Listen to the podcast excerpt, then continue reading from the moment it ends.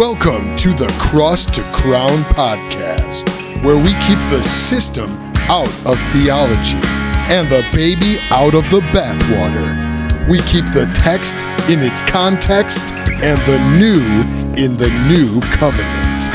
Our mission is to help you live intentionally Christ obsessed in all things.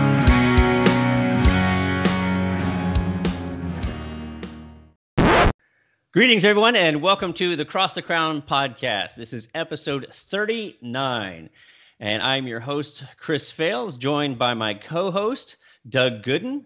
How you doing today, Doug? Doing great, doing great. Not quite as hot here as I understand it is there for you, but uh, a misnomer for people who don't know. Those of us in Colorado, we hit the hundreds several days last week, so it can get hot here. That, that's that's hotter than us. We're in the 90s right now, but but not in the hundreds. We've I don't know how we've done it, but we we've gone from this extreme. We, we've had a weird year, and if you've been following this podcast, you know that because last summer we hit record temperatures for weeks. I mean, it was just scorching. We thought the Earth was going to burn up right here. That God was judging California already, um, and then we got all that rain during the wintertime.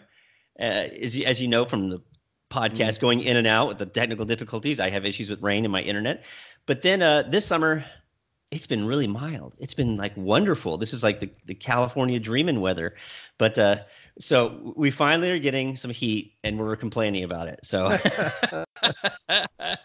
but we figure we pay enough in taxes that we should be allowed to complain a little bit about that. So, so what's well, going on? Use those taxes better. Yeah, yeah, well, yeah, yeah. We don't get into that. Well, it's uh, it's uh, we're cruising along in our summer here. It's hard to believe that uh, July is uh, drawing nigh. In fact, uh, by the time folks are listening to this, it'll be very close to the end of July. Um, and then I'm going to be on vacation coming up, which I'm looking forward to that. And then I'll be speaking at a conference in West Virginia the week, uh, the first, second week of August. So got those things coming up tomorrow. To, today is Thursday. T- Saturday, again, this will be in the rear view mirror by the time folks hear this. But uh, do you know Christopher Yuan? Do you know that name? No, I don't.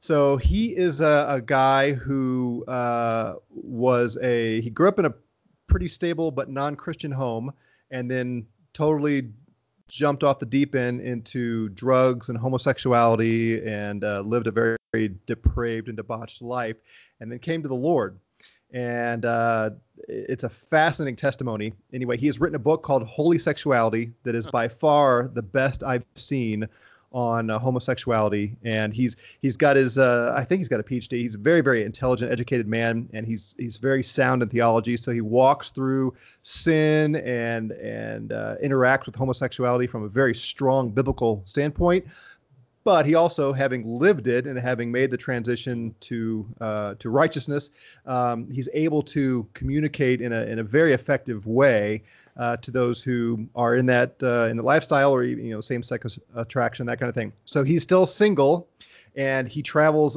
always with at least his mom and mm-hmm. sometimes both of his parents. They've they both come to the Lord as well. So anyway, all that to say, uh, this Saturday we're uh, co- hosting him at a conference at our church, and he's going to be here all day Saturday, and he'll preach on Sunday and uh, share their testimony. And it's fantastic. I'm very much looking forward to it. Do, do you recall the name of the book?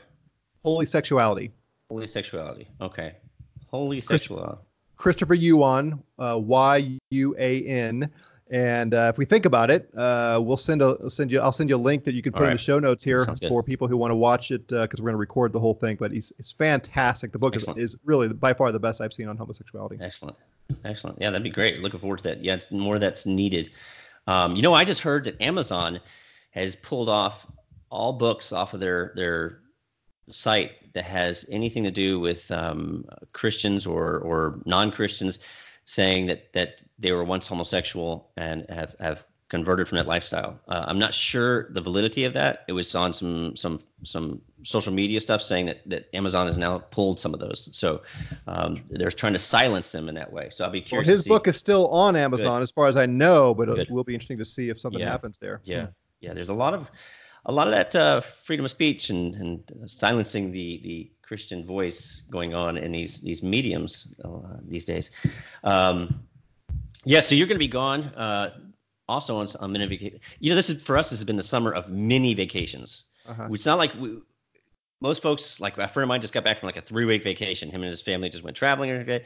We we seem to take mini vacations, like just little ones here and there, all throughout the summer, which makes the summer I think go by faster and Mhm. seem like really full. So uh, after you get back from your vacation, we're going on a vacation too. We're going to a place we haven't been to in a long time called Rancho Oso, um, up in Santa Barbara. It's uh, this one of those. Yeah, um, you're supposed. I think you're supposed to say you're going camping when you do this, but the proper term, I guess, is glamping. Glamping, yes. We're staying in a cabin that has air conditioning. Uh, six of us are going to be in this cabin. Um, it, it's got a pool, hot tub. It's got all this recreation. No, you, you can't even call that glamping. Yeah, That's just that, yeah. don't even yeah. use that amping part of it. Yeah, ca- I nice. can you can you even say that when when it's a No. permanent structure you're staying in? So with air conditioning, no. Yeah. I'm going Air Force camping. oh, Oh, okay, spoken okay. by a Marine, I'll, yes. I'll get some uh, some comments on that for some people I know. Our church, uh, we have a, a lot of military presence here in Colorado Springs. You know, there's uh, three Air Force bases and the two in the academy, and then uh, there is an Army base. Anyway, we got a Navy guy in our church, so it's fun to. We, I know several of our elders are former Air Force and one former Navy, and it is it's quite fun to listen to them go back and yes, yes. Well, actually, we're we're getting ready to move into. It looks like uh, we're getting ready to move into a new phase of of camping as well. I, you know, I, I'm one of those guys that goes out and just sleeps under the stars typically, and um, uh, but it looks like we are getting ready to join the RV crowd. So ah, man. Well, that that gray in your beard uh, yeah, it. yeah, yeah, Sleep on a nice, comfy bed at night when I'm out there. So we'll see, we'll see. We're we're we're- we're looking into it right now and and doing the research because I don't like to jump into something like that without proper research first, know what I'm getting into. But um, uh, that'll Well, you fun. drive out here to Colorado, and Yeah, we'll, uh, we'll do a podcast from the RV. That's right. We'll do we'll do a the, the the NCT road tour. We'll we'll just I'll come by and pick you up and we'll travel around the country. That'd be fun. have have our, have our uh, national tour. Set up in uh, locations and do podcasting with people who listen to the show. So, all right. So, moving on, we, we are um, uh, we finished up our Sermon on the Mount series, which I again I thoroughly enjoyed. And if you remember, I, I challenged everybody to read the Sermon on the Mount for uh, at least a week two weeks, three weeks, four weeks, whatever it might be, and uh, uh, just get the benefit. So let me let me just say to, the, to those folks who are saying, "Yeah, but did you do it?" Yes, I'm doing it, and uh, it's still it's funny. It's not funny. It's, it's incredible how you can read a passage over and over and over again um, throughout all your life, your Christian life, or for years, or how long, long you've been a Christian, or even just like right now. I'm reading, doing the same thing every day. I'm I'm, I'm getting in the Sermon Mount, but what I've done is instead of just reading it, I'm listening to it on audio and um, it just it's so enriching to to just just listen to the scripture over and over without necessarily studying it and getting into it, but just to listen to it over and over in its full context. It's been been a wonderful thing. So if you've been doing that, if you took my challenge up, I want to keep encouraging you to, to keep it up. It's a wonderful thing. So um, we finished up the Sermon on the Mount. We're moving into a new direction, and we really haven't told anybody what we're we're moving into. So uh, Doug, I don't even know what are we moving into. We're moving Well- into dangerous, murky That's right. waters. That's what we're doing. Before, before we start talking about what we're going to be doing on the podcast, let's talk about one of the things you're moving, I should say, back into, and that's blogging. Uh, does anybody blog anymore? I'm hoping so. I'm. Uh, I think it's the it's the Back to the Future. Yeah. Um, well, you know, so much of what used to be done with blogs is done with, say, Twitter Yeah. now, and the microblogging and the and the, the longer threads and that kind of thing. But think about all of the uh, the uh, the free speech uh, Mhm. issues going on in Twitter and all the uh, censorship that's happening on Twitter in, in a variety of ways. I'm just I think uh, eventually we're going to lose some of our ability to communicate uh, Facebook and Twitter and those kind of Mhm. things. Um, and I do think blogs for people who want to dive into issues are still the, the way to go. Uh, so I'm hoping to resurrect at least one blog, uh, and and that's mine. Um, so yeah, years ago I blogged regularly, and uh, it was more for myself than anybody else. You know, as a young pastor, young theologian, to work my way through what I thought on different things. So I wrote on a host of issues, largely theology, and it was just kind of uh, processing through my own thoughts. You know how it is. Whenever you prepare Right. to teach, whenever you Mhm. have to articulate, especially in writing, uh, you you really have to think it through. And uh, and so it was great. I enjoyed it. Uh, you know, never had a, a huge following, but I, I enjoyed it, and it, it helped me greatly. And uh, and then kind of transitioned from that to for uh, five or six years, my wife and I wrote a marriage blog every day, at least Okay. five days a week. Mhm. We had a marriage blog on god's design for godsdesignformarriage.com. And and again, that was great for us as we prepared to to write my book on marriage and do marriage conferences and things. It was great for us to work through and articulate uh, the key things that we wanted to encourage couples with when it comes to marriage. Uh, but then we took a break from that, and I haven't really done any uh, ongoing writing for a while. Uh, and now the Lord, uh, I, I believe, I hope this is from the Lord, has has put in my heart to uh, to get back into writing more frequently. Not so much for myself, but to to share hopefully what I've learned with others. And uh, so um, yeah, I'm going to start blogging again. Uh, uh, the uh, the website is douglasgoodin.com. Uh, that's one S, douglasgoodin.com. Uh, have that domain for for many years, and I thought about changing it and decided not to. It's my name. Uh, and and I'm going to focus on really. I'm, I'm glad. I'm glad you added that. That's your name. I was a little confused. You said Douglas instead of Doug, so that really confused me. Well, my mom has gone to be with Jesus, so uh, only my wife calls me Douglas now, uh, and that's that's only on certain occasions. So yeah, um, so uh, the uh, the stuff I want to write on are it's going to be really focused in three main areas. One, of course, is New Covenant theology. I'm going to continue. In fact, I've written this is this is hot off the press here. Uh, is that the way to say it? I have written a book. I wrote a book years ago that's uh, kind of an introduction to New Covenant theology. Quite uh, quite different from the way Blake has approached things. Um, take, taking you know he's looking at theology. New, what is New Covenant theology from a theology perspective? Mhm. And this is more of interacting with the big themes of Scripture. Mhm. And I've never published it, and uh, so I'm going to kind of release it on the blog a little bit at a time, and uh, and see you know let you and others poke holes at it, and then eventually probably put that into a book form. Um, so I will get to work my way through that and many other theological issues, all from a New Covenant theology perspective. So that'll be a lot of, of what I write and share. Uh, but then there's, uh, and this gets back, heads back to the the direction we're going to go in the next few weeks in our podcast. Is I've I've studied theology for years. I've taught theology for years. Uh, I've also taught and and worked with marriages, as we've discussed. And and I want to build churches. I want to see churches grow and thrive. You know, we, we have our our seminary, New Covenant School of Theology. Uh, I'm building the church that I'm part of, and we're we're expanding, and I'm raising up leaders and all this. And there is one very practical issue that has uh, risen to the top in all of these arenas. That if not addressed, I believe we we're not going to get anywhere with New Covenant theology or with churches, and that comes down to this simple thing: manhood. Yeah. Yeah. Men being men. Yep. Uh, I run into this in every corner of my ministry. Yep. That men are afraid to be men. Men don't know what it means to be a man.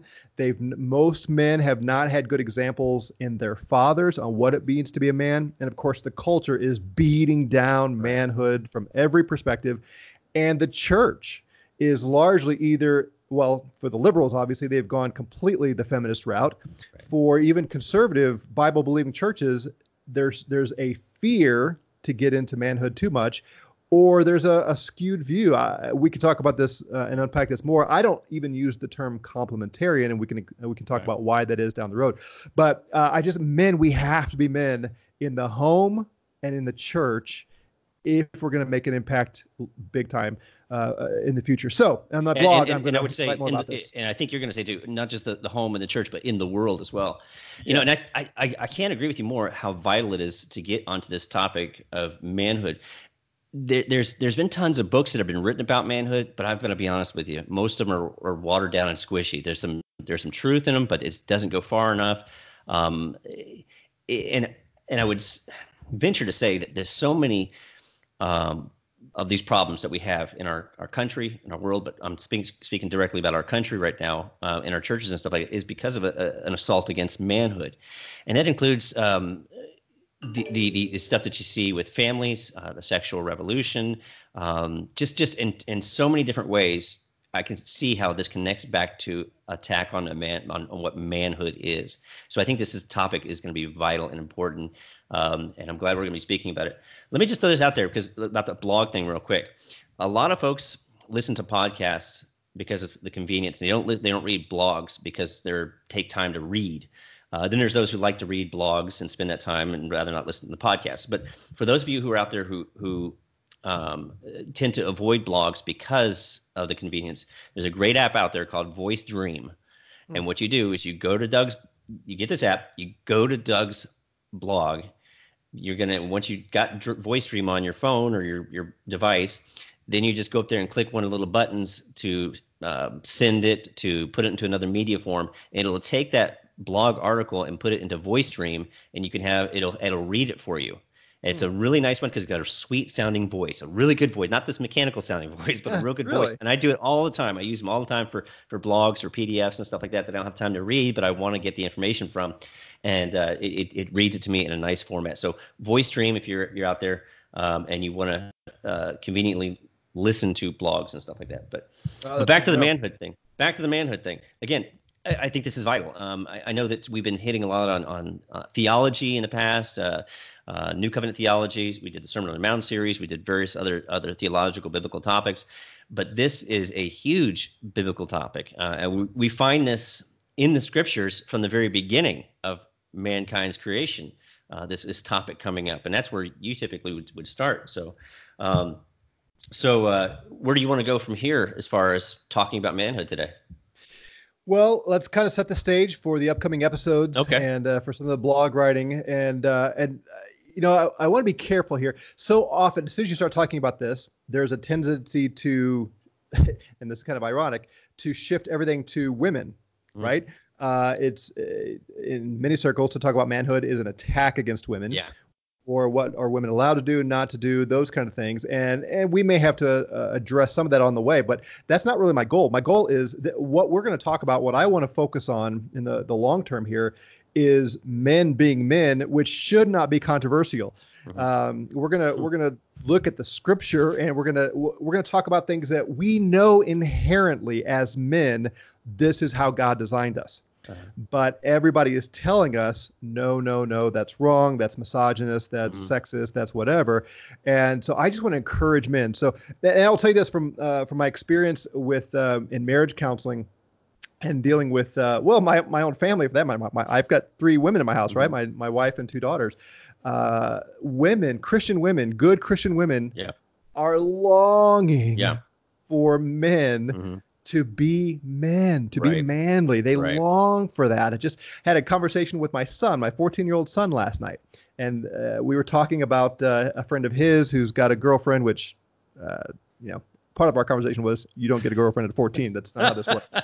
but you know, the, this other boy is uh, just so enamored with this girl, and he's making the whole everything about her, mm-hmm. following the Disney theme all the way down the line. Yep. Right? She's yep. the princess and all this. Yep. And we were, I was talking to my son, saying, you know, that's not how relationships are supposed to work, and she's going to lose interest in this other boy if if he puts her on a pedestal and and makes it all about her. Yeah. Um, certainly, she you know a, a, husband is to cherish his wife and and care for right. her and bless her and, and all that as Christ does the church, but. Uh, men, most uh, as, as as we were having this conversation and as reflecting on it later, I realized there are very few men, boys today, who have a father who will talk to them about being the leader, being a yep. man, being strong, being yep. courageous. And and that's sad. I, I don't say that to build myself up. I say that to say this should be standard operating procedure. Mm-hmm. Fathers need to show their sons how to be strong, how to be leaders, how to be courageous, how to do all these things. So all that to say, it, it, I don't want to get into the the the thing uh, uh the, the things that are controversial that shouldn't be controversial. Uh, uh that's not the, even the way to say it I just I want to I want to free us as men to be all the scripture calls us to yeah. be. Mm-hmm. And if your first thought is, but what do the women think? You, you are listening to the wrong voice. Right. what does God think? What Right. has Jesus designed us? That's where we want to spend our time here. So, um, yeah, we're going to talk about uh, you know what the scriptures teach, uh, the the language. So let me. There's one of the pieces of this that I, I should emphasize. Um, th- there are two two uh, two arenas here that I think are very very important. One is inherent in everything I've just been saying. Uh, men who are married, uh, we need to be the heads of our homes. That that's the biblical language. I'm the head of my home. You're the head of your home. And uh, in the household, the man is is the the head, the, the authority, the ruler. Uh, and we're going to talk about that. Uh, but also in the church. So uh, the church, the SBC. I'm sure many of our listeners are familiar with all that's going on in the uh, Southern Baptist Convention right now. Well, my own denomination, the Christian and Missionary Alliance, we're actually one step further down the path than SBC is. The difference for us is we don't have a predominant and prominent uh, female voice like a Beth Moore or some of these other gals. Right. We don't have that that is that is uh, creating some of the controversy. Um, but the the scripture is clear as far as I'm concerned, and this is this the the viewpoint we're going to take. The leaders of the church are to be men Yes. and the preachers and teachers in the church are to be men. The elders, the pastors, the shepherds are men. And we as men have to believe that and have to act with confidence as we lead the church. So in my blog and as we talk in these episodes, the two two areas I'm going to spend time on uh, are head of the home and uh, shepherds in the in the church. So and the phrasing I like to use is kings and shepherds kings, and we'll talk about this here in a minute. Uh, we are, as men, are designed to be kings, and especially kings of our castle, our home. And then in the in the church, shepherds, pastors, elders, shepherds, all those refer bishops. They all refer to the same office. Um, shepherd in the Old Testament is a ruling position. Mhm. It's also a ruling position in the church. So I want to help men uh, especially who are heads of the household and heads of a church, to have the confidence and the uh, the encouragement they need to, to do that. So, if you're a man at all, you know, if you're male, this hopefully will have some value, and if you're a woman, hopefully it'll have some value. Uh, I don't want to sh- drive everyone else away, but that's how we're going to spend the next few episodes. Yeah, and if you're if you're a single man, don't don't turn this off. Don't uh, stop listening. You, this is stuff you need to listen to. It'll benefit you now, and it also will benefit you and set you up from the right frame of mind for one day when you are a head of a household. So uh, keep tuned in for that as well. Um, so, Doug, we're gonna we're gonna talk about kings today, right? Right. So, a lot of men this day and age have never heard the term king ascribed to them as being, you know, with with manhood or in their house. But I remember growing up hearing the phrase quite a bit that the man is the king of his his castle, and you don't hear that a lot today. Uh, is it a term that that should be kicked out? What where do we get that term from? What is what's why should we adopt that type of language of kinghood? Yeah, because the scripture uses it for uh, for men, for males in particular, and uh, yeah, there's a reason why you don't hear that anymore because feminism was is Mhm. winning the day, uh, both in the culture and in the church, and uh, the whole idea of uh, the man cave is all the evidence we need to show this, right? There, remember when uh, was it Budweiser? Somebody did a bunch of great commercials a few years ago Yeah, all the different man cave Yeah. options, and there you'd be in a, a guy would be shopping with his wife in a in a department store, and there'd be some secret passage that led him down into to this, you know, all the guys were hanging out and watching sports and drinking beer and whatever. And there's uh, there's this concept of I hear men say this, you know, like yeah, I get I have my area, I have my my garage or this room in the basement that is my man cave, and the implication is the rest of the uh, house belongs to the wife Right.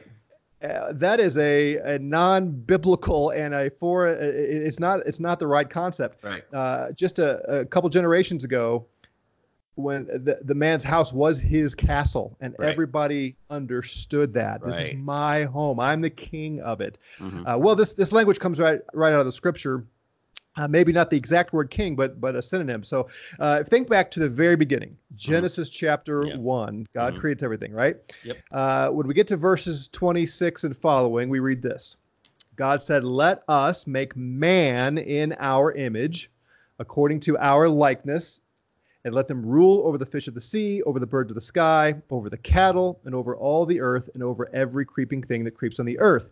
God created man in his own image. In the image of God, he created him. Male and female, he created them.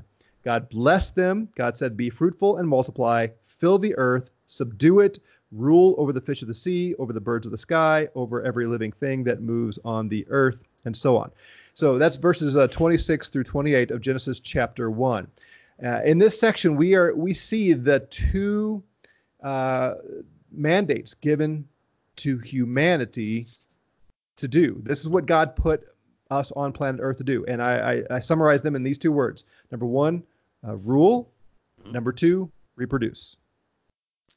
Uh, he created man and woman, male and female, to rule the earth and to reproduce. Mm-hmm. That's that's what everything boils down to. Uh, so obviously, you need a male and a female to reproduce, right? You got to come together and and, uh, and, and and be husband and wife to do that. Uh, well, I guess technically you don't have to be husband and wife, but you're supposed to be. Uh, but in ruling, the, the chapter two of Genesis gives us the outworking of how the relationship is to work in the ruling part. Before we get there, though, I just want uh, this is where the king idea comes. Rule. Who who are rulers? Well, Mhm. kings. Right? King is just another. It's a synonym for rulers. Mhm. God has put he put this man on the earth, and he says, rule it. Be the king. Be the the vice regent. Uh, so so Jesus is the high king. Mhm. All authority in heaven and earth belongs to him. He's the highest king. But we are we as males, as men, are kings who serve under the authority of the high king. If you've read the Chronicles of Narnia, Mhm. you, you have this this picture there already with the high king Peter, Mhm. but then Edmund is also a, a king, Right. right? So when we talk about kingship, we're just talking about rule, the authority to rule. Now, I don't have authority over you, Chris. I'm not your king. So we do have to figure out what's my kingdom, what's your kingdom, and again, all of our kingdoms are under the big capital K kingdom of Jesus. But just for for most men listening to this, I would venture to say it's it's accurate. Almost none of them have ever taken a moment to to realize I'm a king. I'm a ruler. There is a part of this world that Jesus has given me Mhm. authority over as king, as ruler, Mhm. as the head. We we have to let that sink in. I call it the kingly mindset. Mhm. We as men have to develop a kingly mindset. Have you have you heard of that before? Have you thought about that before you and I started talking? Not not in those terms, um, but uh, domain, uh, uh, uh, dominion, those type of things. I've heard, you know I've, I've heard it put that way before, um, and uh, again, there were certain things that you know I, I grew up with as far as having a biblical knowledge of of this, so we understood the concept, and of course, again, in the Marine Corps, a lot of this stuff was was was really pounded into you, but from a different terminology. Um, but but uh, but yeah, it, it's interesting how much that mirrors a lot of the military stuff that I, I grew up in, if you will. But yeah, um, no, but you didn't hear that that specific term. Uh, I haven't heard that until we started talking. Think about Psalm 8. It's a psalm that everybody knows. Uh, you know, David starts off, O Lord, our Lord, how majestic is your name in all the earth. And, and that's how he concludes it. Well, in the midst of this, uh, David says, What is man that you take thought of him, and the Son of Man that you care for him? You yet you've made him a little lower than God. You crown him with glory and mm-hmm. majesty. He's talking about human beings, men, males. You crown him with glory and majesty. You make him to rule over the works of your hands. You've put all things under his feet. Here, David is reflecting on Genesis chapter 1, and he's just amazed. Right. He's overwhelmed at the thought that here I am, God, in your creation. And he says, It blows my mind to think that you have Mhm. taken thought of me, a man, and given me as man the rule over all of your creation. Mm-hmm. The Hebrew writer, of course, picks up on this and he says, We don't yet see man ruling over everything, Right. but we do see Jesus, who is now in authority over everything. So ultimately, the ultimate man and the ultimate king is Jesus. But that does not change the fact that you and I have been called by God to rule this earth as kings. And, and don't we see that eschatologically too? I mean, uh, isn't that part of the promises that we have uh, in in the new heavens and the new earth is is kingship? And there's always this in, in the New Testament this this tension of of our citizenship is in heaven, uh, but we're supposed to be living like citizens of heaven now. So none of this is this applicable for uh, all men everywhere to be kingly, but specifically to the to the Christians, those who are who are um, uh, directly now related to Jesus Christ, the High King. Absolutely, absolutely. We we anticipate that. We we we we implement it now with the full consummation coming later. We mm-hmm. have to do this. Mm-hmm. So then in Genesis chapter 2, we get a little more information about how this how this works.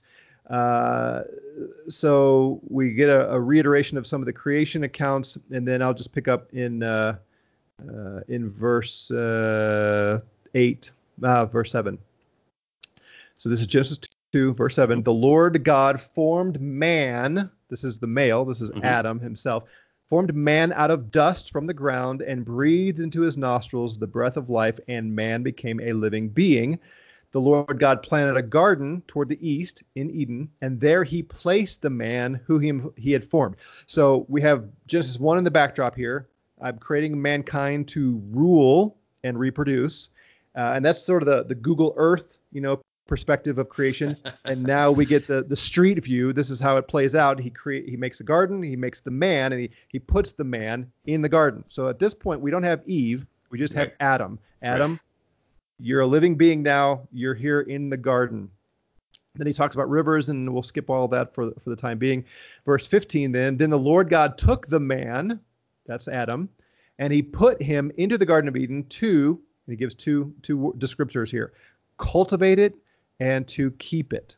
Mm-hmm. Uh, the Hebrew lying behind keep it there is actually guard. Mm-hmm. So, uh, and that's what keep means, but that's not how we usually think of keep. So he's to cultivate it. That's the the make something out of it. That's the subduing, ruling part. That's okay. You've got this garden here. You got this this this dirt, and you got some of the plants. But now, Adam, it's your job to make this spectacular, to make this fruitful, to mm-hmm. to take uh, some of the chaos here or the potential chaos and make it wonderful and orderly that cultivate it and protect it guard it mm-hmm. don't let enemies come in don't let predators come in and, and, that kind of thing that's the command given to the man in his garden in, in this garden so the the implication for all of us is what garden has he put us in as men again mm-hmm. this is directed toward men here as a man what are what's my mission mm-hmm. what's my what has he given me to accomplish on planet right. earth what what what areas am I to, to rule and subdue and take over? Some of them are very earthy, like this. Some are some you know people guys who are architects, guys yeah. who are software engineers, guys who who who actually work with their hands or their minds to to take charge of the physical earth. That's fantastic. That's part of doing this.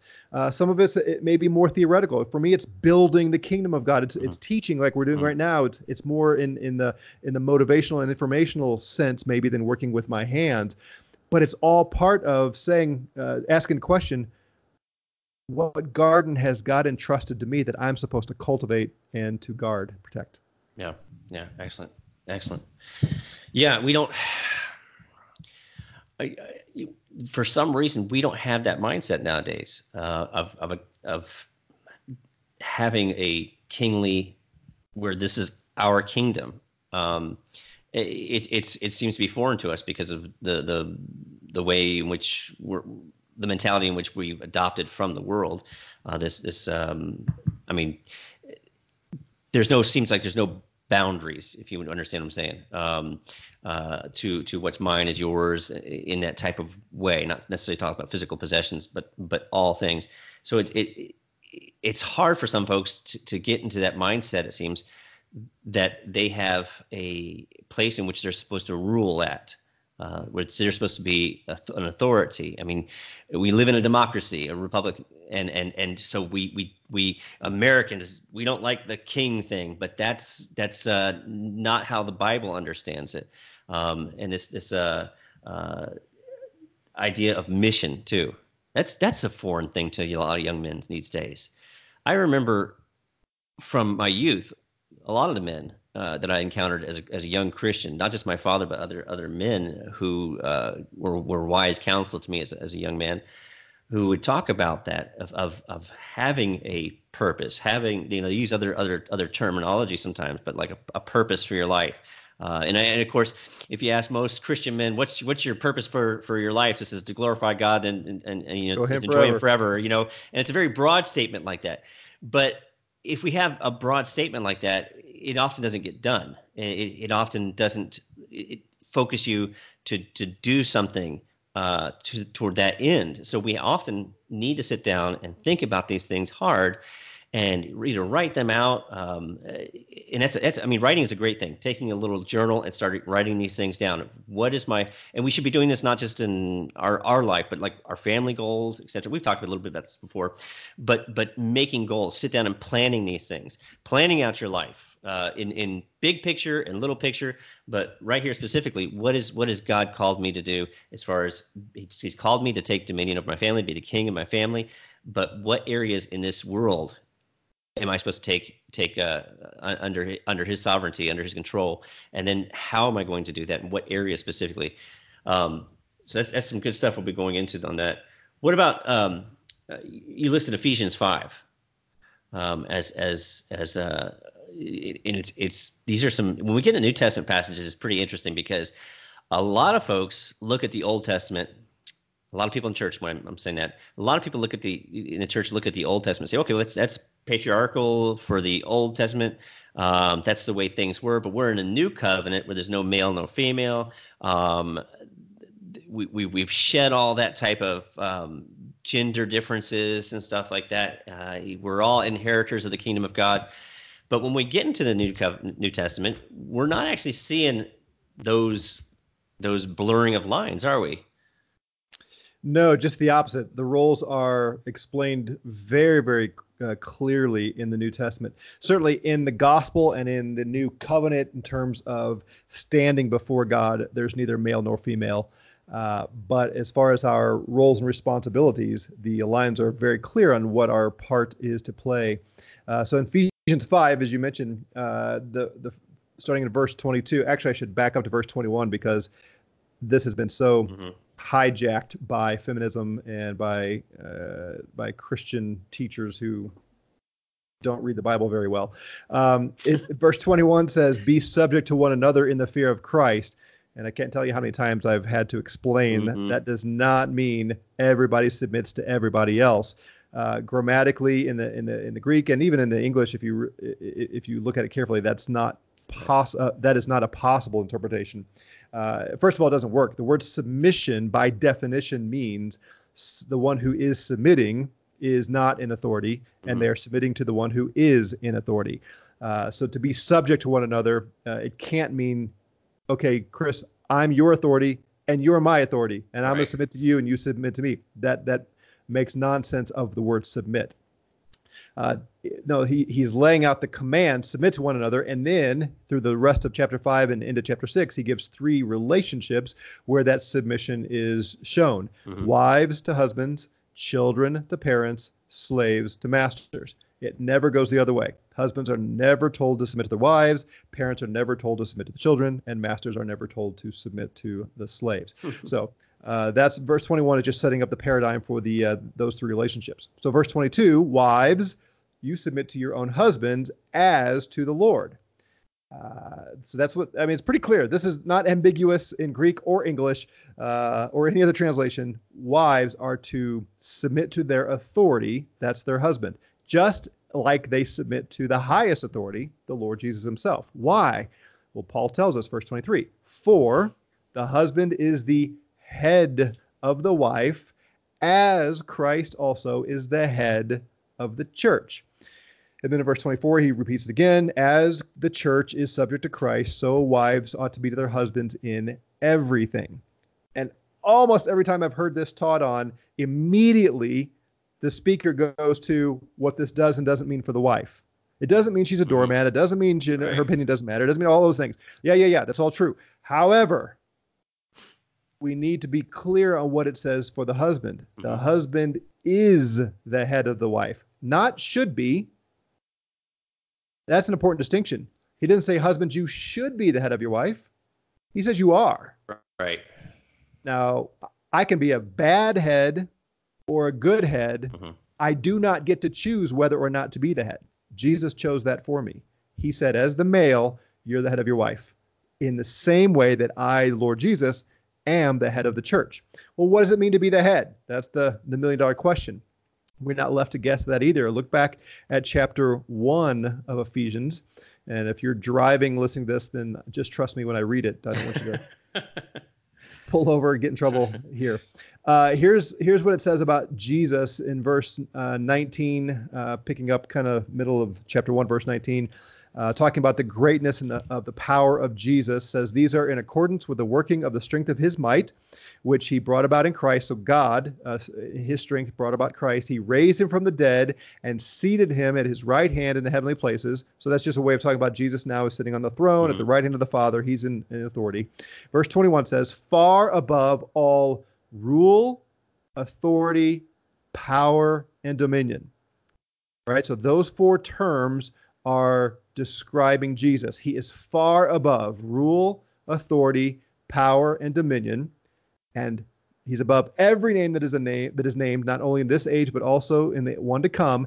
And he, so God put all things in subjection.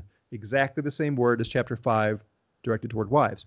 All things were put in subjection under the feet of Jesus, and Jesus was given as head over all things to the church.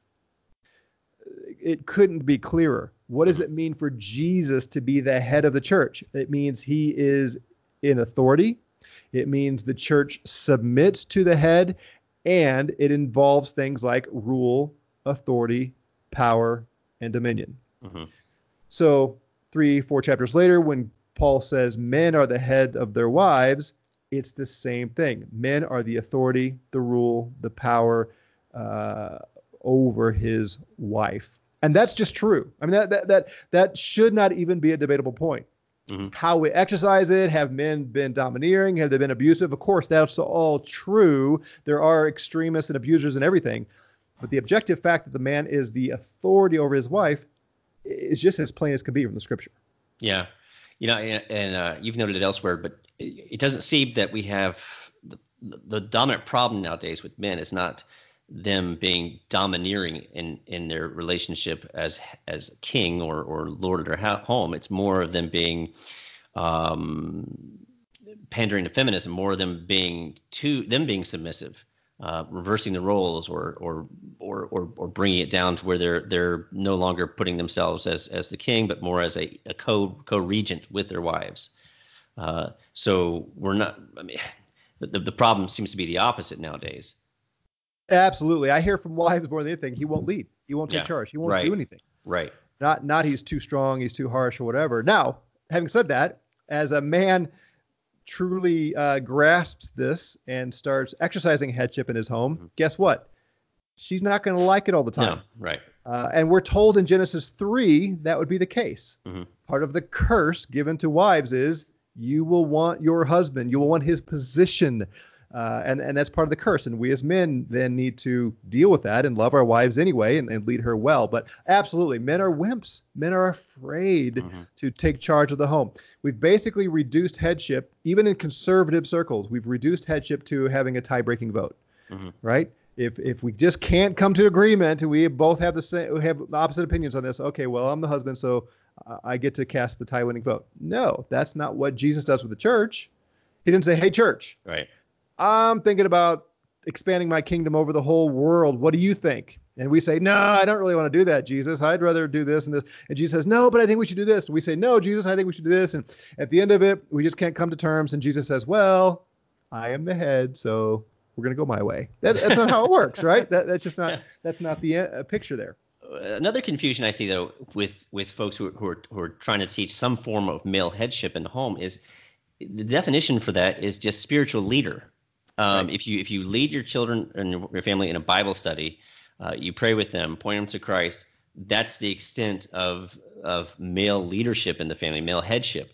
Um, but the Bible's not not confining it just to the priestly tasks, if you will, of the family, but in all areas of in the in the mundane of um, uh, where are we going out to dinner tonight? Um, what what are we going to do this weekend?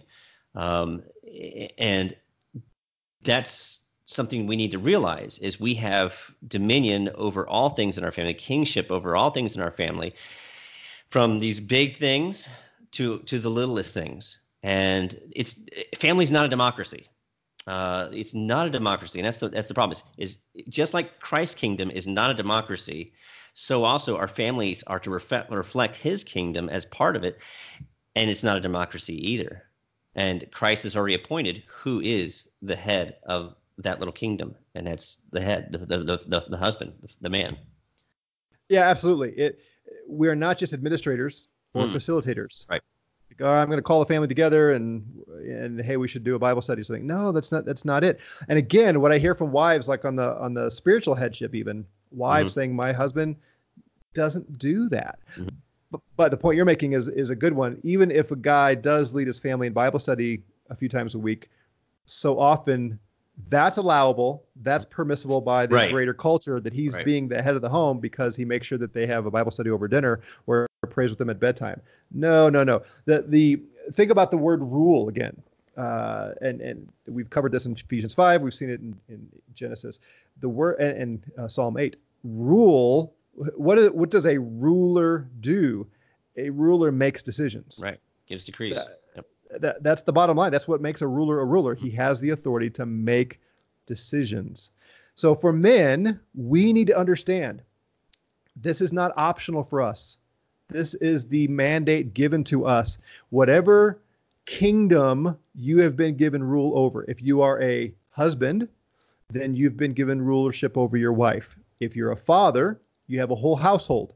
If you are a boss in some realm, uh, whatever other ministries maybe or other uh, missions that God has entrusted to you, gardens to use the other analogy, whatever area is under your kingship, you are authorized and expected to make decisions. Mm-hmm.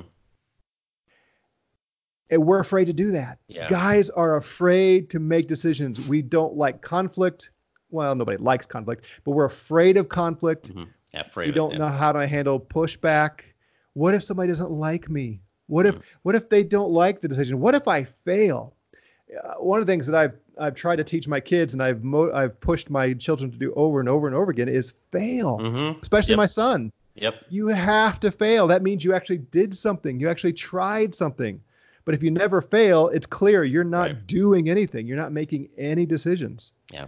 And and we as men have to have the courage to make decisions and make bad ones. Yeah. Yeah, risk risk and failure are are two things that our culture is has an aversion to. Um, but but those are needed. They develop character uh, in so many different ways.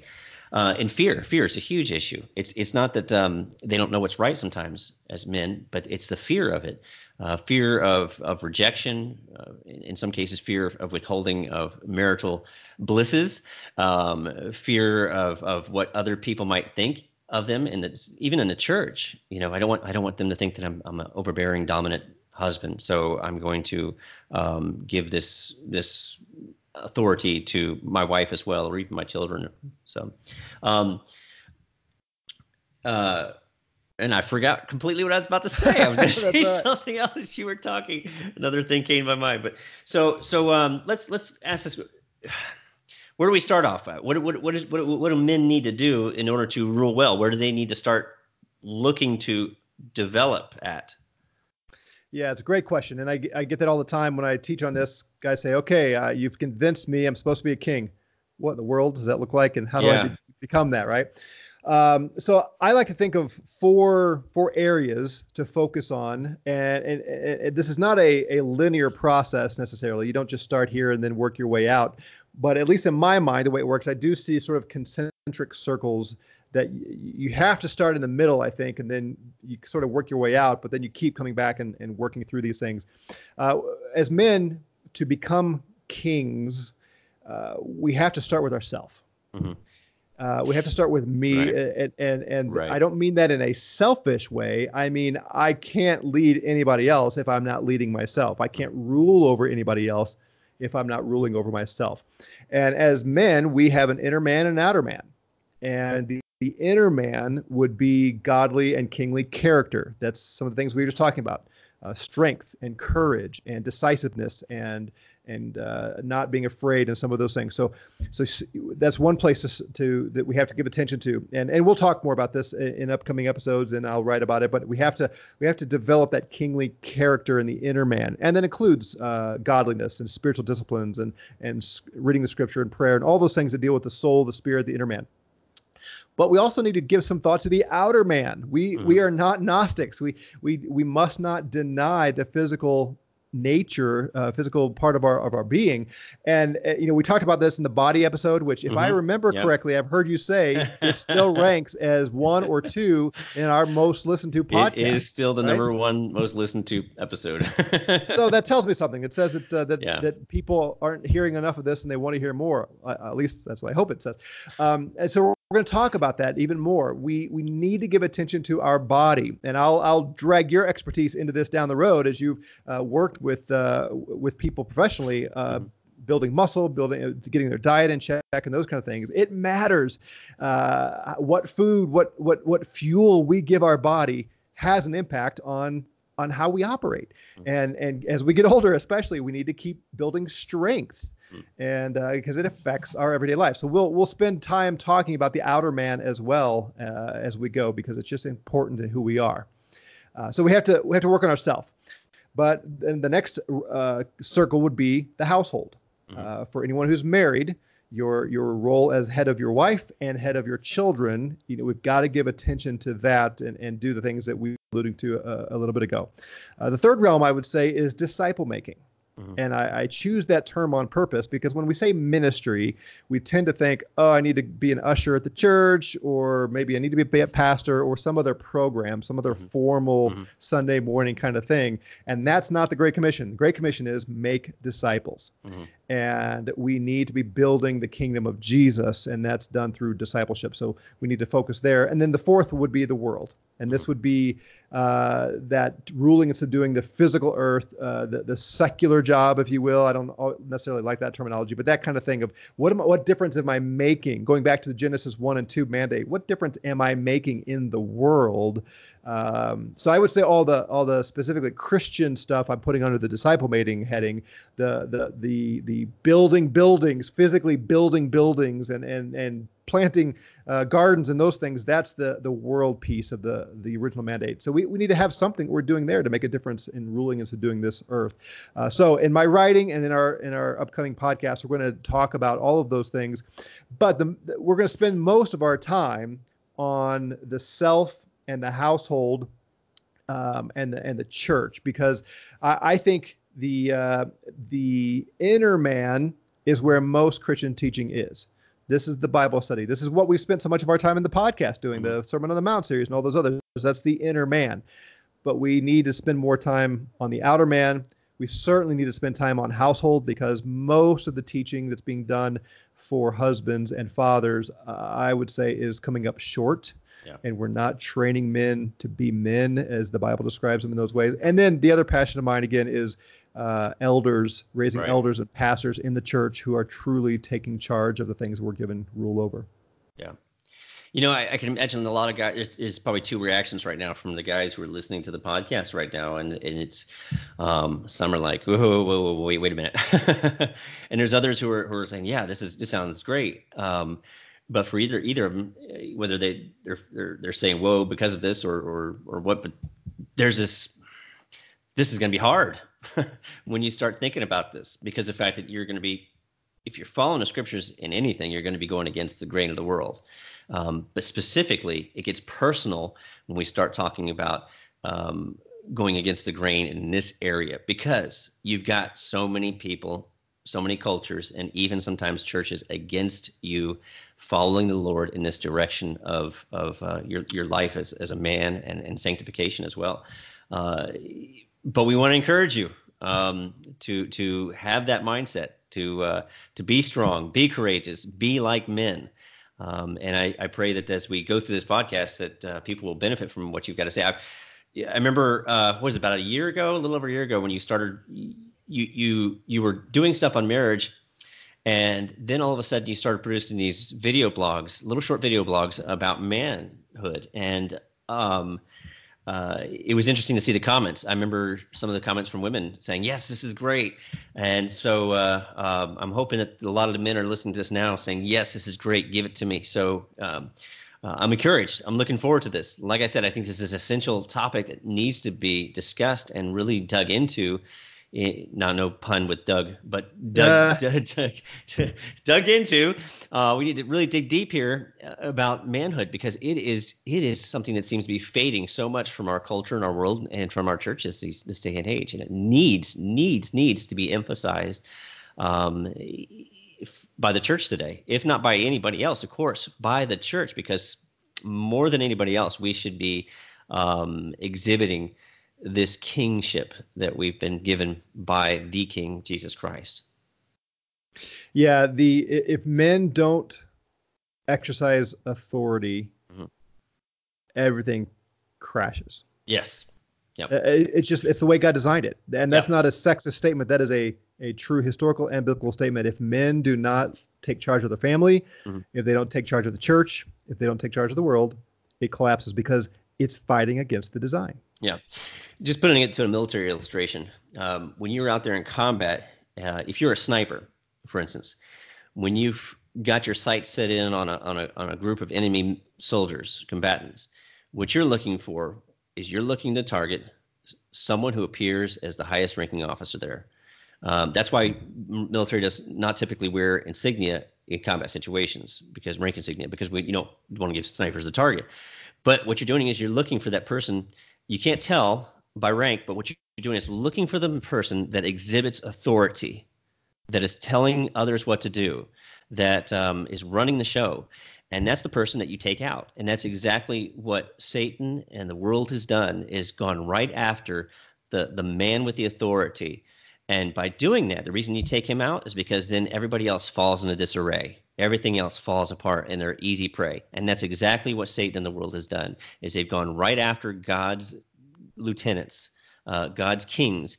And once they've taken out the king, then the kingdoms start to crumble. And that's what we're seeing all over in, in our, our culture, and we're seeing that all over the church right now. And where did that start? In the Garden of Eden. Right.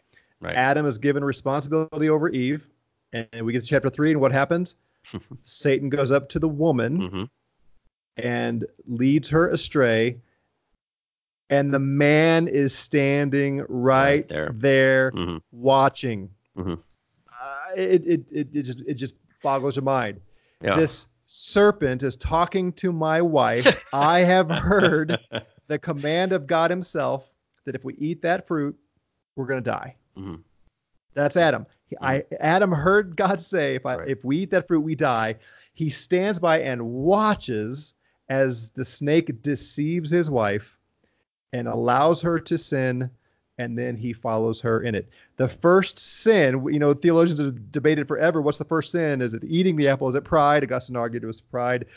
Uh, abdication by the man may be the first sin. Yeah. If if he had if he had seen the snake talking to his wife and gone and cut the snake's head off, we'd be in a different place right now. Yeah, it was a, a failure to keep or guard the garden there. Exactly. Um, with the with the highest priority, uh, his wife there.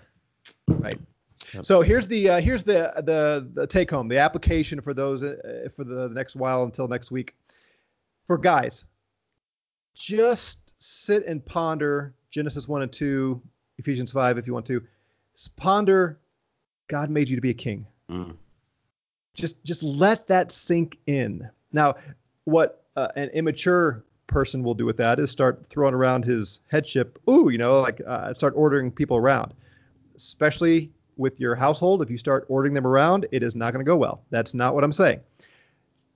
Because kings are not like that. Good kings are confident and and are don't they don't have to throw around their authority. So I'm not ab- advocating for that at all. I'm just saying for a guy to sit and meditate and prayerfully consider what is man? What am I, Lord, that you've given me rule over this part of your creation? It's got to settle in. It's true. I'm a king you, King Chris, you are a king. And it's it's perfectly right for you to think of yourself as King Christopher. Mm-hmm. you.